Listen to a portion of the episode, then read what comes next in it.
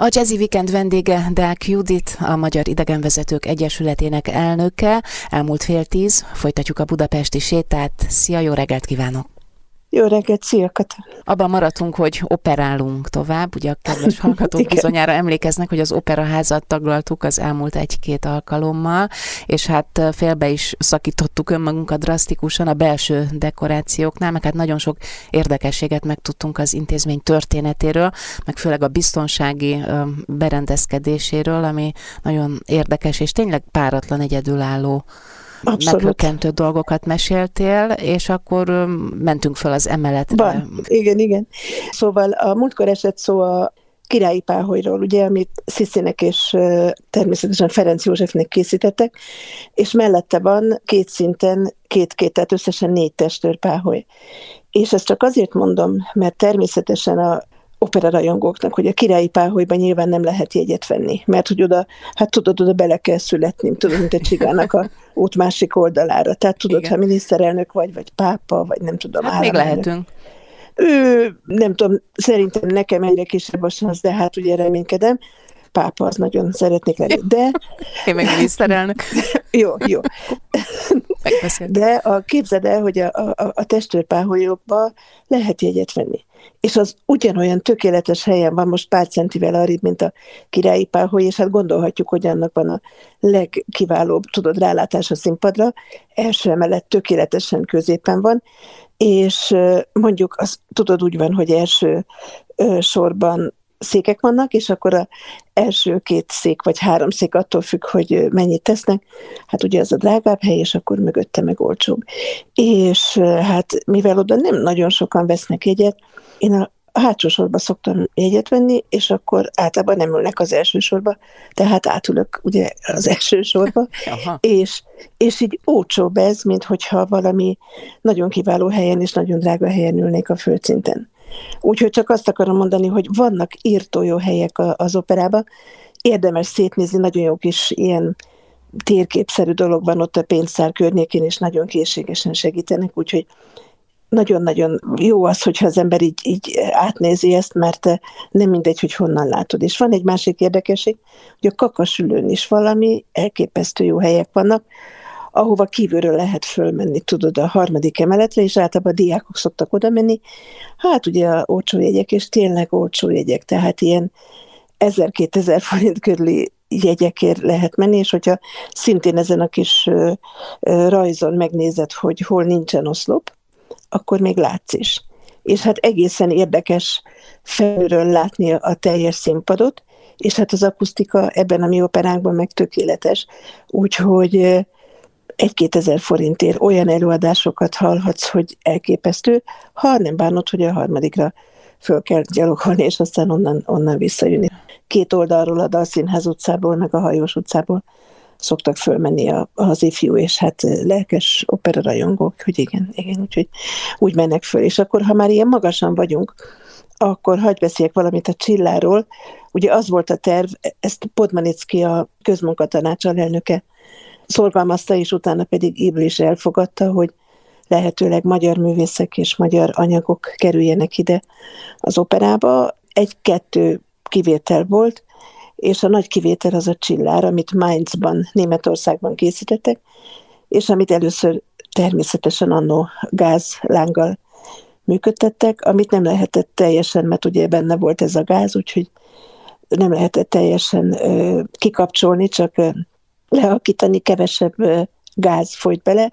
Ezért aztán annak idején az előadások ilyen félhomályban zajlottak, mert hogy egy pici világítása volt ennek a csillárnak. És most is úgy van, mint ahogy régen volt, hogy van egy csörlő, a második padláson három padlásszint van a, a, a mennyezet fölött, és a második padláson van egy ilyen hely, ahol a csörlővel le tudják engedni a csillárt, és akkor így egyesével a lámpákat megtisztítják. Úgyhogy ezt mai napig így csinálják, és ez egy nagyon érdekes dolog, amikor leengedik, borzasztó lassan kell csinálni le és föl, ez jó néhány percet vesz igénybe, azért, mert ennek iszonyatos súlya van, így is, hogy egy csomó gázcsövet ki tudtak szerelni az, azóta, mióta ugye villanyvilágítás van, így is egy picivel több, mint kettő tonna a súlya ennek a, ugye, ennek a, ennek a csillárnak, úgyhogy amikor először voltam ilyen házvezetésen, és ezt is elmondták, akkor utána figyeltem, hogy hova veszek egyet, tudod, szóval, hogy biztosan ez Igen, ezért... ez jutott eszembe, hogy azért Csak alá ne üljek már én oda. Üljünk, viszont emeljük föl a tekintetünket, és akkor szemléljük meg, hogyha az operában járunk, meg jusson eszünkbe, amit most hallottunk. Elképesztő, nagyon-nagyon szép, és hát ugye volt arról szó, hogy milyen óriási a színpad, tényleg nem akarom az időt húzni ezzel, csak én nagy opera rajongó vagyok különben is, és a színpadnak még a hátsó része is nagy, amit nem látunk, tehát több száz négyzetméteres az opera színpada, és ezért is lehet egy olyan óriási teret összehozni, amikor tudod, operabálok vannak, akkor ezt így egy szintbe teszik a nézőteret és a, és a színpadot, és hát akkor ott körbe jönnek a előkelő népek a páholyokba, és akkor ott esznek, isznak, táncikálnak, úgyhogy ez egy, de ez már a 19. században is egy nagy esemény volt, úgyhogy ez aztán időnként háború és egyéb nehezebb időszakok alatt ez leáll, de újból újból föltámad ennek a divatja, és néha pedig botrányba fullad, mint ahogy egyébként a megnyitó is kicsit botrányos volt, és ott még a Podmanickinak is kardlapozni kellett, mert hogy a tömegek úgy nyomultak, és hát ugye a gazdag emberek és az előkelők, és akkor a szegények, és hát olyan egy kicsikét ilyen, ilyen felháborodás volt, meg ilyen persze nekik, és mi, mi pedig nem, szóval, hogy egy ilyen eléggé komoly tömeg ott összegyűlt, akik be akartak nyomulni, mert ők is akarták látni, hát miért csak a gazdagok, és akkor igazából egy elég komoly csetepati után végül is bemenekülhetett mindenki, és akkor, és akkor elkezdődhetett az előadás. Ugye a király és a felesége, ők a királyi lépcsőn tudtak bemenni, ami a Talszínház utca felől van, aminek a, a, ott a márványok színe az sárga, fekete és fehér, és hát ugye itt a monarchia színeit láthatjuk, szóval, és pont ezen a részen van most egy nagyon-nagyon érdekes kiállítás az összes operabáról, a fontos operabálokról, úgyhogy amikor meglátogatjuk az operaházat, amit most már megint meg lehet, itt érdemes ezt is megnézni, és van már arra lehetőség, hogy olyan jegyet vegyünk, hogy a végén egy kis minikoncert legyen, azt mondtam a múltkor is, de feltétlenül javaslom azóta, mióta beszéltünk, kétszer voltam az operában ilyen látogatáson, úgyhogy nagyon is tudom. Sőt, amikor vannak ilyen VIP csoportjaink, akkor még az is megoldható, hogy amikor hallgatják a pesgőáriát, és ott tényleg ámolnak, és nem hiszik, hisznek a fülüknek, szemüknek, akkor persze, hogyha az iroda meg teheti, akkor felszolgálnak nekik egy pohár peskőt, és akkor kocintanak. Úgyhogy így tökéletes az élmény. Tényleg az egy másik dolog, hogy utána már ugye 40 fokos hősök terén átsorognak egy kicsit benyomva, és akkor a pesgő után azért az nem annyira figyelnek a magyar történelem szépségeire, de, de, ez, egy, de ez egy isteni program. Tehát de igen, igen. csinálónak szuper, minden, amit az operáról hallottunk, az inspiráló. Érdemes, abszolút érdemes elmenni, úgyhogy mindenkinek javaslom, ott vannak a szfinxek két oldalt, ugye a Liszt és az Erkel szobor mellett a Sobel Lajos művei, aki ugye az egyik fő szobrásza volt ennek a nagy műnek, és, és hát egyik szfinxnek az arca állítólag hasonlított a, a D&D-nek a akkori szerelmének az arcához, hát nem akarok senkit megmenteni, úgyhogy neveket nem mondunk, és akkor, amikor a közeli japán kávéházba így jól, hát kocingattak egy néhányat, és ugye botolkált hazafelé a barátaival, akkor időnként fölugrott ez egy erre a szfinxe, és akkor ott szerelmet vallott, meg lovagolt rajta, meg nem tudom, kiabált, verset szavalt, Szusa. énekelt, úgyhogy Adi nem csak opera, hanem szfinx rajongó is volt, ezt így kijelenthetjük nyugodtan. Atyaink. Igen, igen. És aztán megyünk tovább, és itt a hát itt jön az Andási útnak, vagy itt vagyunk már a legkeskenyebb szakaszán. Tehát ez az, ami a belvárosi szakasz. Judit, Judit, egy picit türelmet kérnék a folytatás előtt. Úgyis jól esik megemészteni az eddig hallottakat. Nem sokára folytatjuk a budapesti sétát. Ez a Jazzy Weekend. Tartsanak velünk! A Jazzy Weekendben Deák Judit, a Magyar Idegenvezetők Egyesületének elnöke a vendégem. Az operaházat hagyjuk el éppen, ott hagytuk abba az előbb hogy említetted, hogy most már a belváros felé veszük az irányt, az Andrási útnak egészen a végén járunk már.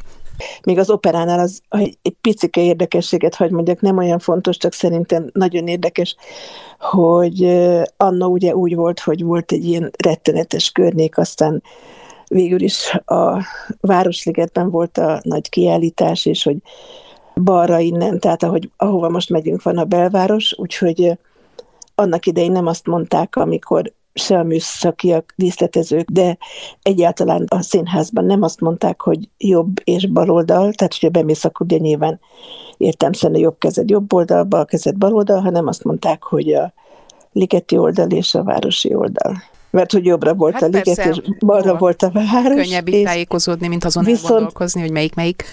Abszolút, viszont, viszont a, a, ma is így mondják oda bent, tehát aki ott dolgozik, az ma is így mondja, okay.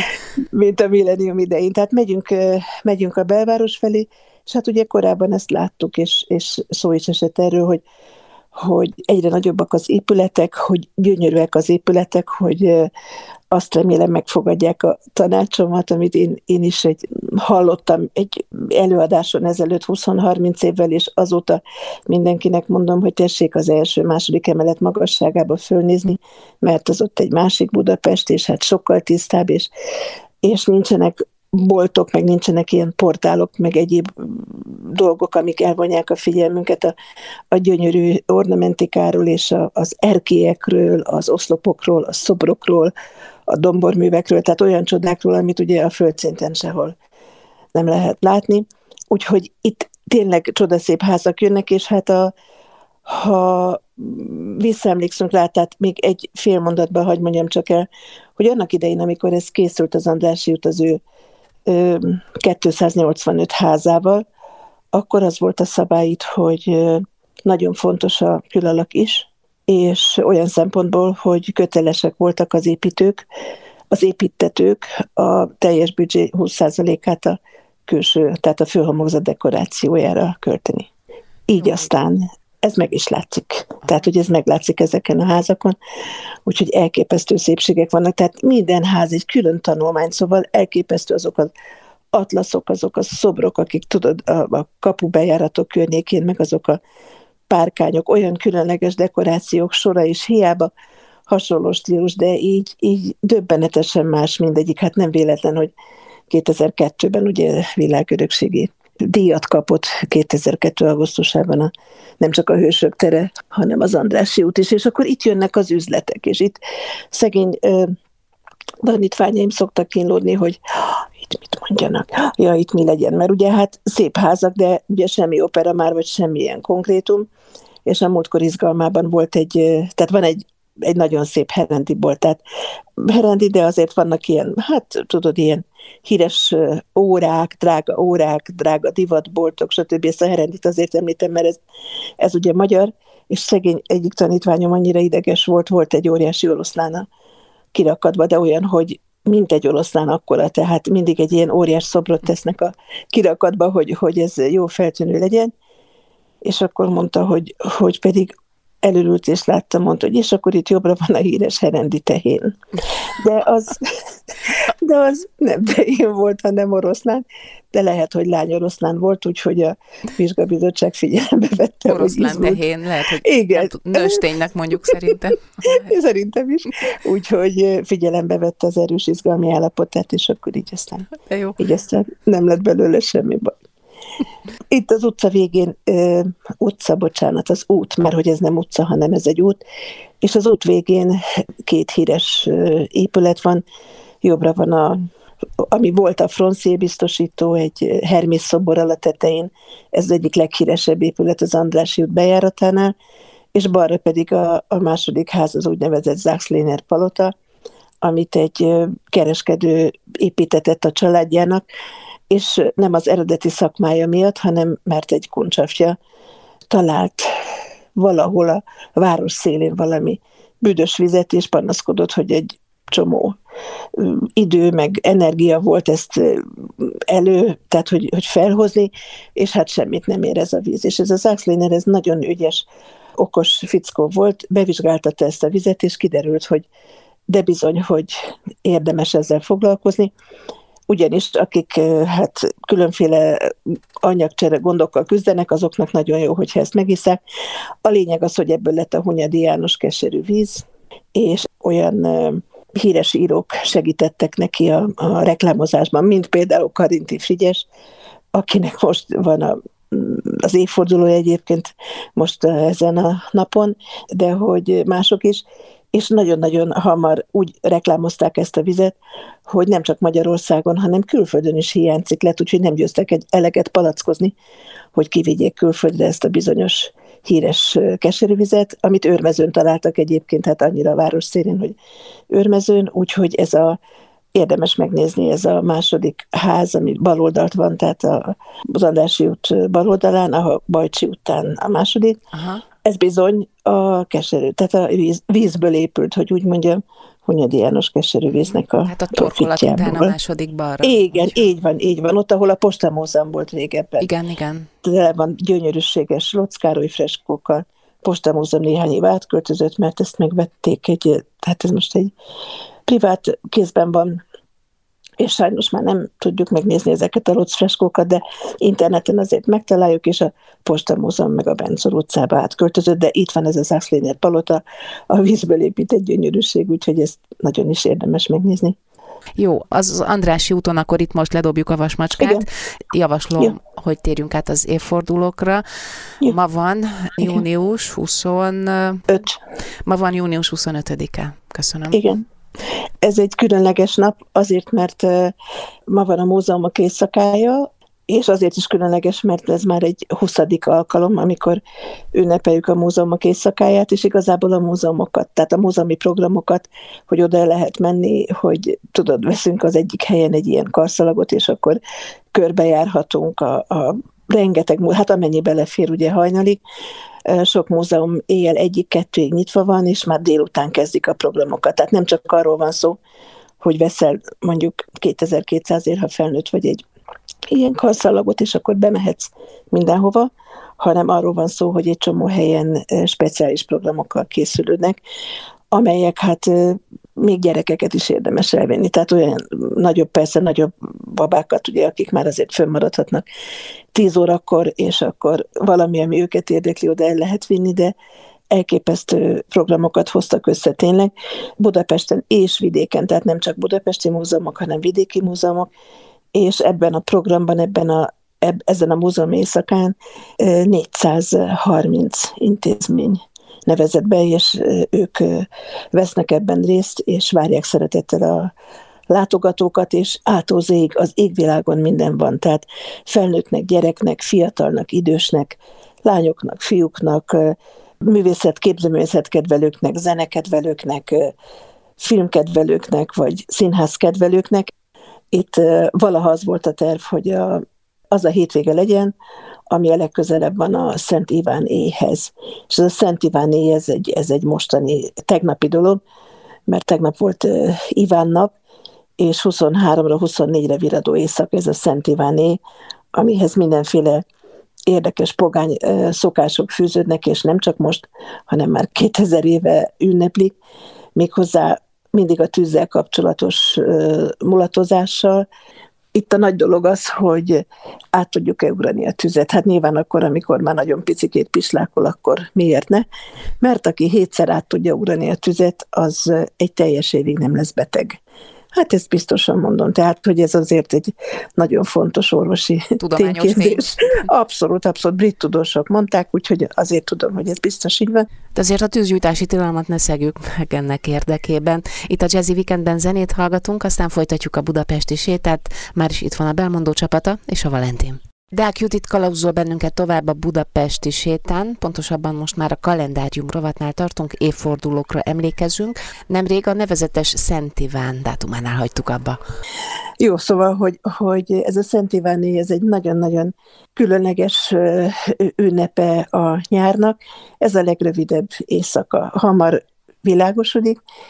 Volt szerencsém például Izlandon ezt megtapasztalni, hogy Szent Ivánné környékén, tehát ebben az időben egészen konkrétan fölébredtem éjszaka, és nem tudtam, hogy mi van valami. Tudod, amikor percekig gondolkodsz, vagy egy-két percig, hogy most hol vagyok, hány óra, elkéstem, mi van, izé. és igen. akkor eszembe jutott, hogy ez Izland, és de mi az a furaság, és a szállodánk egy templomkert mellett volt, és éjjel egy óra volt, és annyira besütött a nap, hogy, hogy az első mozdulatom az volt, hogy az éjjeli szekrényről, hogy fölvegyem a napszemüvegemet.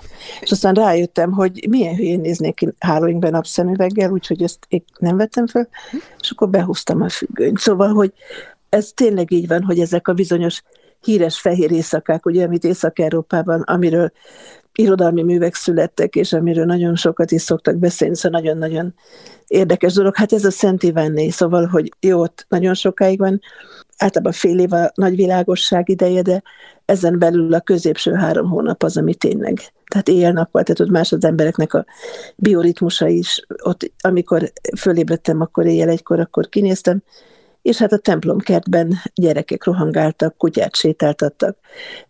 Szóval abszolút nagy társasági élet, élet volt, tehát teljesen mm. nappal élet volt, és teljesen más tényleg tehát az életvitelük akkor, és aztán télen meg, megint más, és akkor úgy teljesen visszafogott és ilyen csökkentett energiával működnek. De a Szent Ivánére visszatérve, tehát ez egy a nyári napi egyenlőség közelében három nap különbséggel, mert hogy 20, 21-én van, akkor van ez a Szent Iváné, vagy az Iván nap, és egyébként pedig, ahogy tudjuk, a magyarok különféle hónapoknak nevezték el korábban, az egyes hónapokat volt ugye a kisasszony hava, a Szent Mihály hava, hát ez a Szent Iván hava. Tehát most ugye a június az, az a mindenféle szempontból ugye az Iván az, aki nekünk fontos, holott állítólag keresztelő Szent Jánosnak a születésnapja, ez a bizonyos nap a 24-e. Igen, érdekes, hogy, mint mondod, ez már egy réges-régi ünnep, hogy akkoriban, amikor nem volt olyan időmérő eszköz, mint manapság, és nyilván nem nézték percről percre, hogy, vagy nem lehetett nézni, vizsgálni, hogy mennyivel hosszabb ideig tart a nappal, mint az éjszaka, de hogy meg tudták állapítani, hogy melyik a leghosszabb nap. Abszolút, Annak hogy olyan... Idején, hogy, hogy ennyire pontosan elképesztő, tehát hogy azok a népi jóslások, meg hogy melyik növényt mire tudják használni, meg hogy mikor jön föl a nap, meg milyen irányba menjenek, hogy merre van éjszak. Tudod, meg egy csomó ilyen dolog, ami nekünk hát most egyértelműen ránézel a térképre, megnézed a, a GPS-ben, tudod, és akkor oda találsz, hát ez tényleg döbbenetes, és azt gondolom nagyon is tiszteletre méltó, hogy szóval sokat tanultunk ugye az ősénktől, hogy nem is értékeljük olyan nagyon, és nem, nem is tudjuk. Tehát, hogy a mai kor vívmányainak tartjuk ezeket, holott teljesen igazad van, mert akkor is tudták, 2000 éve is tudták, hogy ez a legrövidebb éjszaka, szóval, hogy ezt, igen. ezt így tudták, igen. Most, amit pedig mondasz, még egy dolog jutott eszembe, hogy a, a nagy-nagy világos időszak után, hogy ugye télen pedig valóban azért megvan ennek a bőtje, decemberben járhattam a Mikulás szülőföldjén, Rovániában, uh-huh. de valóban reggel 9 fél tízkor még korom sötét, délután háromkor Igen. már besötétedik. Igen. A nap egy pillanatra jött föl ilyen fél egy körül a erdő szélén. Jelent egy pillanatra, és le is ment 10 perc alatt. Szóval nagyon érdekes. Igen. Elképesztő tényleg, tehát hogy amikor én szerencsére mindig olyan időszakban voltam, amikor nyári időszak volt, tehát a, a nap mindig fönt volt, és ott mesélték nekem, hogy vannak kinn a földön, tudod, azok a tarlókon, azok a nagy kerek, hát sajnos városi lány vagyok, úgyhogy nem tudom, amikor a bálák? szalma, a bálák, köszönöm bálák. szépen, a bálák, igen, nagyszerű, köszönöm szépen, nehéz szó, és uh, ugye ezek a kis konzervek a birkáknak, mert birkákat tenyésztenek, nem nagyon van termőtalaj a mindennapi földrengés miatt, meg a láva borított helyek miatt, úgyhogy inkább csak legelni tudnak egy bizonyos részén az állatok. Na és hát ugye sötétben nem.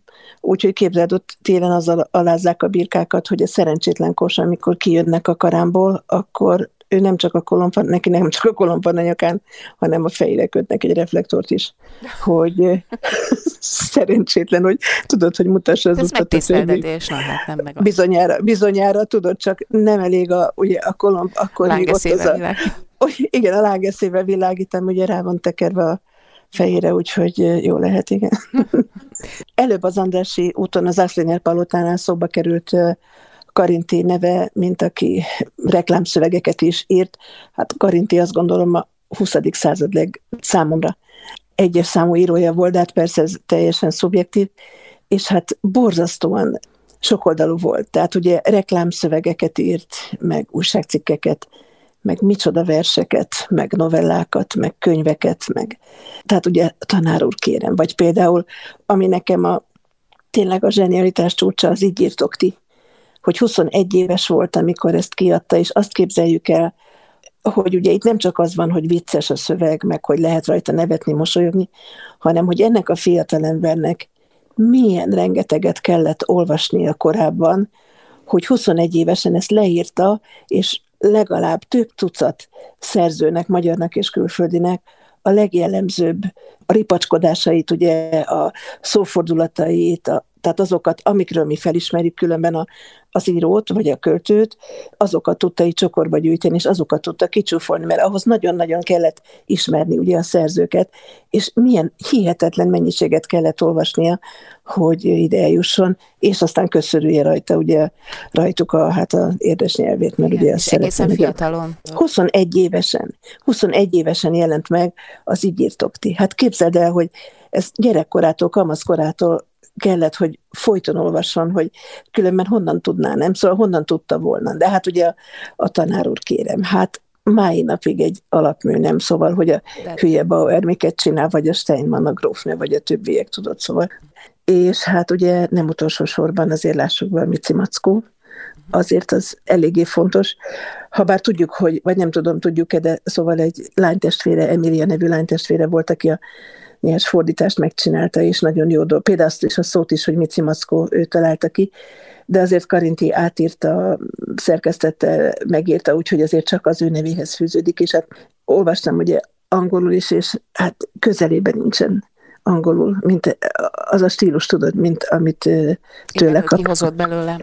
Abszolút, hát olyan dolgokat hozott ki belőle, és hát hihetetlen élete volt. Tehát, hogy így most úgy hívják ugye az utat, ahol ő lakott, hogy Karinti Frigyes út, mert ugye ott lakott a sarkon a körténél, és akkor kettő darab virágcserép volt az erkélyen, de már megvette a legújabb elektromos fűnyírót, nem volt kertje, de hogy azért legyen neki, mert hogy ez egy, ez egy új találmány, aztán részletre vett, és elfelejtette fizetni, és egy csomó mindennel járt így, és akkor volt valaki, aki segített később, mert így ráborultak ezek az adósságok, amiket így össze-vissza csinált tényleg például az egyik híres történet vele kapcsolatban is, hát tündéri, szóval annyira megmutatja, hogy ő ki volt és milyen humora volt.